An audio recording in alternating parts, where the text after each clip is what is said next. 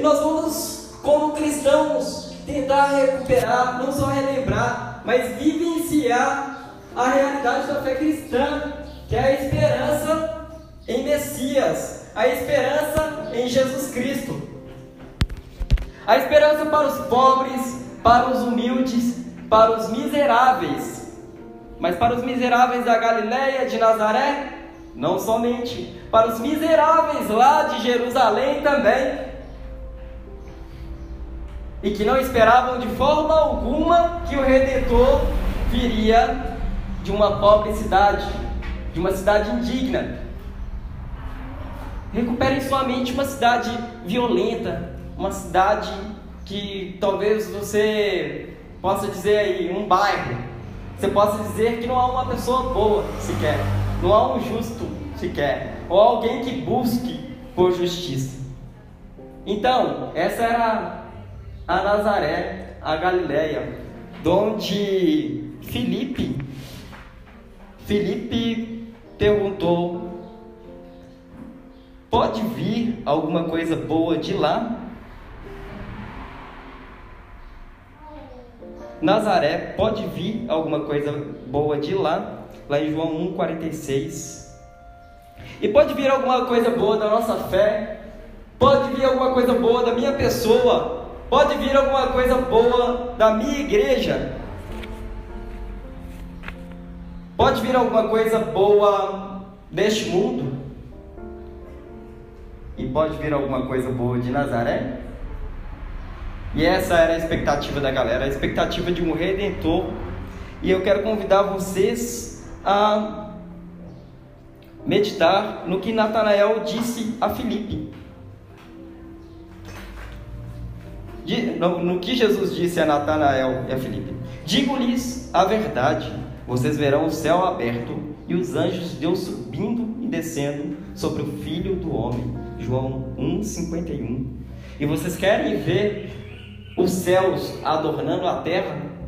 Vocês querem ver este mundo sobre uma nova perspectiva? Sobre a expectativa da vinda e do poder de Deus manifesto, presente entre nós aqui na terra? Então, quando perguntarem, pode vir alguma coisa boa desse mundo? Lembrem-se, veio ele é Jesus Cristo, encarnado, homem vivo. E hoje quero convocar vocês para renovar as nossas esperanças. Diante desse mundo de aflição, de talvez só expectativas ruins, é preciso que nós renovemos a nossa esperança. Mas para isso, antes, vou pedir você para abrir a Bíblia em Lucas 1, a partir do versículo 36. Vamos ler lá até o versículo 38. Uma perícope um pouco longa, mas essa é a nossa base de hoje. Você está online também, tem muito tempo que você não pega numa Bíblia aí, talvez hoje seja a oportunidade de acompanhar essa leitura aí com a gente. Lucas 1, a partir do versículo 26.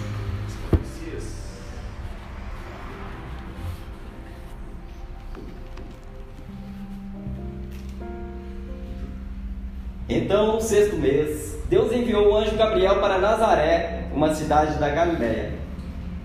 Deus enviou o anjo Gabriel para a cidade para Nazaré, uma cidade da Galiléia, a uma virgem prometida em casamento. Peraí. Então, no sexto mês, Deus enviou o anjo Gabriel para Nazaré, uma cidade da Galiléia a uma virgem prometida em casamento a certo homem chamado José, descendente de Davi. E o nome dessa virgem era Maria. O anjo chegou ao lugar onde ela estava e, ao se aproximar, lhe declarou: Alegra-te, muito agraciada, o Senhor está contigo. Diante de tais palavras, Maria ficou intrigada, imaginando qual poderia ser o motivo daquele tipo de saudação. Mas o anjo lhe revelou Maria, não temas, pois recebeste grande graça da parte de Deus. Eis que engravidarás e dará à luz um filho, a quem chamarás pelo nome de Jesus. Ele será grande e será chamado Filho do Altíssimo. O Senhor Deus lhe dará o trono de seu pai Davi, e ele reinará para sempre sobre o povo de Jacó, e seu reino nunca terá fim. Então perguntou Maria ao anjo: Como acontecerá isso? Pois jamais tive relação sexual com homem algum. Então o anjo lhe esclareceu: o Espírito Santo virá sobre ti, e o poder do Altíssimo te cobrirá com a sua sombra. E por esse motivo, o ser que nascerá de ti será chamado Santo, Filho de Deus. Saiba também que Isabel, tua parenta, dará à luz a um filho, mesmo em idade avançada, sendo que este é o sexto mês de gestação para aquela que julgavam estéril Porquanto para Deus não existe nada que lhe seja impossível. Diante disso, declarou Maria: Eis aqui a serva do Senhor, que se realize em mim tudo conforme a tua palavra. Em seguida, o anjo partiu. Então venha, veja, vamos renovar a nossa esperança. E o primeiro ponto para renovar a esperança é descansar. Acreditar que é Deus que está cuidando de todos os detalhes. Quando chegou um anjo e disse a Maria que ela teria um filho sem ter relação sexual, que ela teria um filho ainda em um estado sendo noiva. O que, que as pessoas pensariam ali em volta? Mas deixa, Deus é aquele que cuida de todos os detalhes. Não procure ter controle sobre a pandemia, sobre a sua própria vida, sobre esse mundo. Porque você precisa de um ato de submissão à vontade de Deus. Deus cuidou de todos os detalhes para que o Salvador ele fosse anunciado. Ele não só mandou um anjo para Maria, como mandou um anjo para José. Pô, José, você não é chifrudo, não. Entenda, eu tenho um plano. E fora que também é a possibilidade da mulher dar um chifre. Naquela época, meu filho, era apedrejamento, tá certo. Naquela cultura. Então não dava pra zoar com isso não. Hoje você fala aí com os amigos aí, tem uns galhos e tal, você ri e tudo e tal, mas naquela época não dava pra fazer piada assim não, até porque você falasse isso, as pessoas já estavam na expectativa de te tacar uma pedra. Adoravam isso. Tem alguns filmes que satirizam bastante isso e é bem legal como é que a, a apedrejamento era um espetáculo. A vida de Brian. A vida de Brian, justamente. Filme muito irônico. No sexto mês, Deus enviou o anjo Gabriel a Nazaré, cidade da Galiléia a uma virgem prometida em casamento a certo homem chamado José, descendente de Davi. O nome da virgem era Maria. E olha, Deus cuida dos detalhes. Imagina Maria sem a palavra de um anjo, sem a mensagem, sem o mensageiro, né? O que, que seria dela? Imagina o tanto de medo que ela teve. Mas Deus cuidou de cada detalhe. E cuidou de tantos detalhes que já haviam profecias e mais profecias e mais profecias. É Isaías. É um texto profeta que anunciou que o Salvador viria. E que sofreria o que sofreu, né? Então, temos que descansar e compreender que Deus é quem cuida dos detalhes e confiar, pois é Jesus é quem retira os nossos medos. Você acha que Maria não ficou preocupada, não ficou aflita por toda essa situação que ela veio a passar? Tá, foi dito ali que era uma grande bênção que se realizava na vida dela. Mas como é que ela vai entender uma grande bênção naquela circunstância? Será que ela não teve medo? E eu digo para vocês e para nós: estamos num mundo onde temos muitos motivos, sim, para ter medo, para temer. Esse mundo é sinistro, esse mundo é cabuloso, sim. Mas o medo o medo não é o nosso objetivo fim. Nós não somos escravos do medo porque nós temos esperança.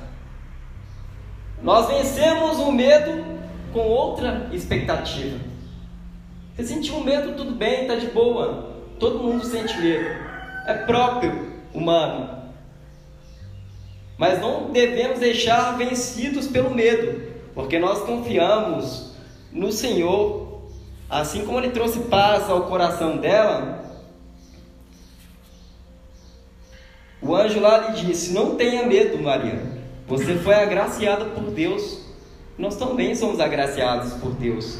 E nesse tempo de advento, nesse tempo de esperança, Deus mostra, Deus mostra aqui o que ele disse aos profetas e todos os seus servos, desde o início de tudo, desde Abraão até os dias de hoje, são palavras verdadeiras. E nos custa um pouquinho a crer nisso, né? Às vezes eu mesmo pego boiando, pô, será que eu sou crente mesmo? Será que eu tenho essa expectativa? E nesse sentido, o calendário litúrgico, o advento, tem nos ajudado bastante a vivenciar isso. Não é chegar no Natal lá, panguana, hoje é Natal, né? Feliz Natal. Mas é entender que a gente recupera uma expectativa que os nossos antepassados tiveram e nós vamos viver essa mesma expectativa. Então, o período, pô, Daqui a pouco vem João Batista aí para dar uma exortada na gente, para a gente ajoelhar, rasgar a calça jeans mesmo, em arrependimento, para receber o Salvador em honra, em glória. Deus nos motiva o tempo inteiro a vencer o medo, mas nós precisamos ter confiança em Deus, que Ele cuida dos detalhes e que Ele é maior do que seus medos. E aqui também é preciso que acreditemos que Deus ele tem grandes planos. Você pode perguntar o que, que Maria provavelmente, enquanto mulher, noiva, obviamente a expectativa, a expectativa dela era o casamento, né? Ter, sei lá, maridos, filhos, a família, ter uma religião, e sei lá quais seriam os outros sonhos dela. Eu tenho os meus sonhos, eu tenho as minhas expectativas também de vida, eu tenho os meus planos que dão mais errado que certo. Mas é preciso a gente se submeter aos planos de Deus, pois Ele sim tem grandes planos. Inclusive e principalmente para as nossas vidas. Nós devemos entender que nós estamos submetidos ao plano de Deus, a uma vida que é de Deus, a um respirar que Deus nos deu. Tudo. O ar que a gente respira, o nariz que a gente tem, o coração que bate dentro da gente, tudo é de Deus. Nós devemos confiar nos planos dele, bem como Maria confiou quando foi lhe dito lá: você ficará grávida e dar luz e dará à luz um filho e lhe porá o nome de Jesus. Ela confiou, ela foi obediente e ela viu maravilhas. Ela, ela comprou a ideia, ela se submeteu ao plano de Deus para a vida dela. E isso é muito interessante, isso é muito bonito. E além de confiar no, no, nos planos de Deus, que Deus tem nas nossas vidas, e um plano dele que é muito grande, que é um projeto de redenção de minha vida e de nossa humanidade. É o resgate da nossa integridade, individual e coletivamente. Esse é o plano do Messias. Frustrou os planos de muitos que queria que ele nascesse em Jerusalém, claro. Que ele fosse o poderoso chefão daquele tempo. Mas ele nasceu numa pobre cidade da Galileia. E ele esteve com aquele monte de gente, uma cidadezinha onde, pô, não poderia vir dali profeta algum. Não tem como sair coisa boa dali.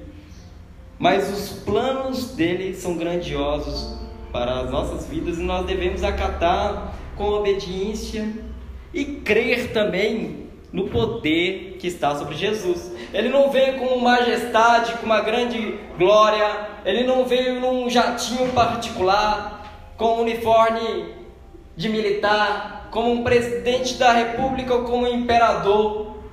Ele não veio como um deputado federal. Ele não veio como um multimilionário qualquer.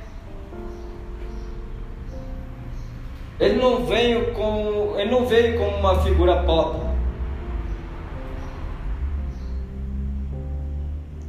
Mas há algumas coisas, há uma virada nesse jogo, há um poder quase invisível naquele tipo de sociedade, que é o poder do amor, o poder da humildade, e esse é o poder que nós conhecemos. Ah, eu sigo Jesus porque ele é, fala muito bem. Não. Ah, eu sigo Jesus porque ele é um bom pregador. Eu sigo a Jesus porque ele, sei lá, é de uma igreja muito legal. Eu sigo Jesus porque ele tem muito dinheiro, porque ele é muito influente e tal. Nada disso. Ele não desejou, ele não pensou nas nossas lógicas, nas nossas maneiras e naquilo que a gente quer, que é de nosso plano, que é aquilo que a gente valoriza. Ele, pelo contrário, ele vira a lógica. Ele contorce essa lógica inteira.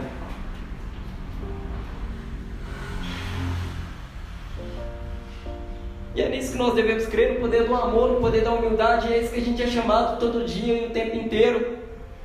A ser mais mansos, serem, a sermos mais virtuosos, mais pacientes, submissos aos planos de Deus. E ele é o exemplo de submissão. E Maria, ela, ela sim, cativou, creu no poder de Jesus, que seria parido ali, Deus dentro dela. Aquele que será grande será chamado Filho do Altíssimo. O Senhor Deus lhe dará o trono de seu pai Davi, e ele reinará para sempre sobre o povo de Jacó. Seu reino jamais terá fim. Vocês são crentes nisso? Fomos nós derrotados pela pandemia, pela tristeza, pelo desemprego, pelas pobrezas e se colocar na ponta da régua. A maioria das nossas miserabilidades são provocadas pelo nosso nível de ambição. Há quem chore que não tem comida e que passa fome. Mas há quem chore que não tem o carro do ano, que não está comendo carne hoje. Pelo amor de Deus, filho, você não nasceu comendo carne, tendo manteiga no pão. salame, não tem presunto. Não tem salame, não tem presunto. Pô, velho, tem que dar glória a Deus pela mortadela que a gente come. Mas é isso. Devemos nós crer que um reino que se inaugurou jamais terá fim. O salmo de hoje vai dizer. É, Deus, aquele que traz paz e justiça a seus povos e a seus santos, que eles jamais retornem à insensatez. O reino que jamais terá fim precisa de pessoas que jamais retornem à insensatez. Se retornar, ops, ajoelhar e pedir perdão e se voltar, redirecionar os nossos olhares, os nossos corações. Então nós não podemos diminuir esse poder que há em Jesus Cristo.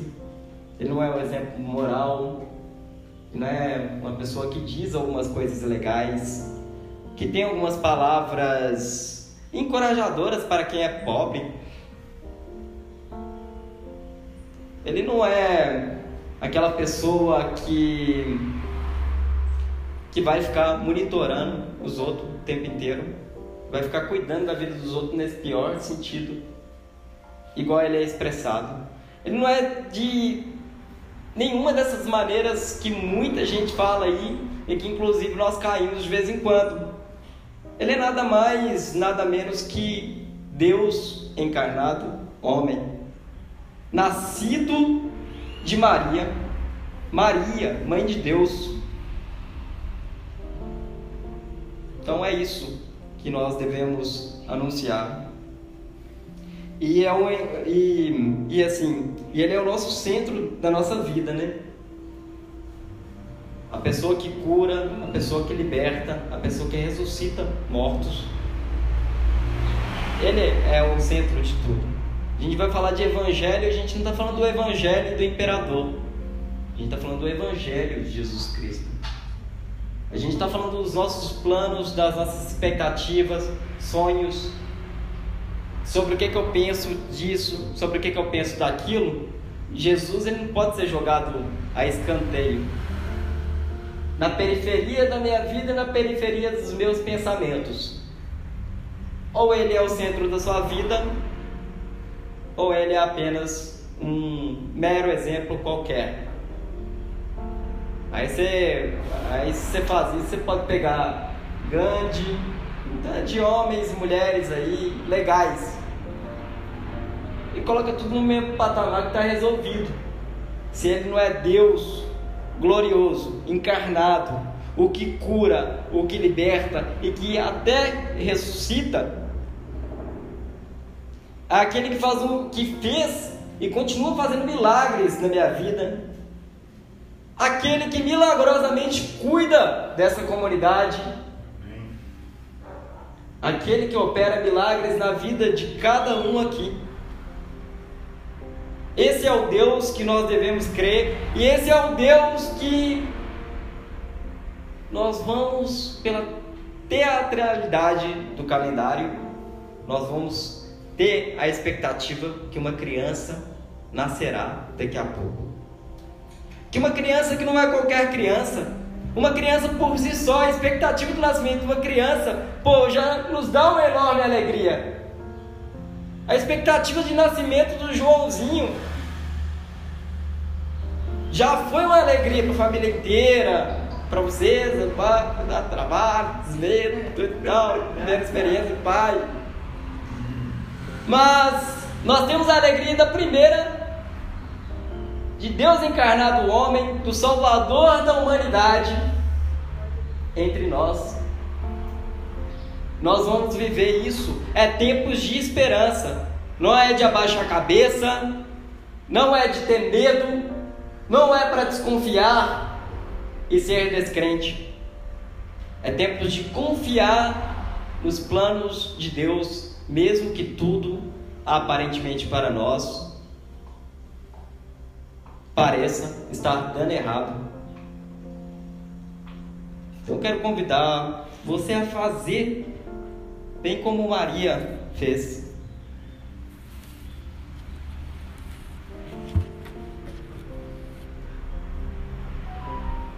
Eis aqui a serva do Senhor, que se realize em mim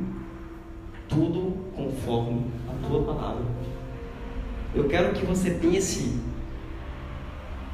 nos lugares, nas coisas, nos pensamentos que você tem, em que Jesus não é o centro.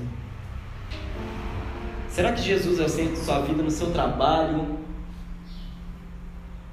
Será que Jesus é fundamento para você pensar o que você pensa?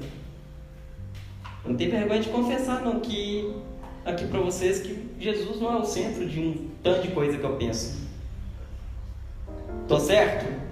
Completamente errado. E eu vou me arrepender aqui agora com vocês.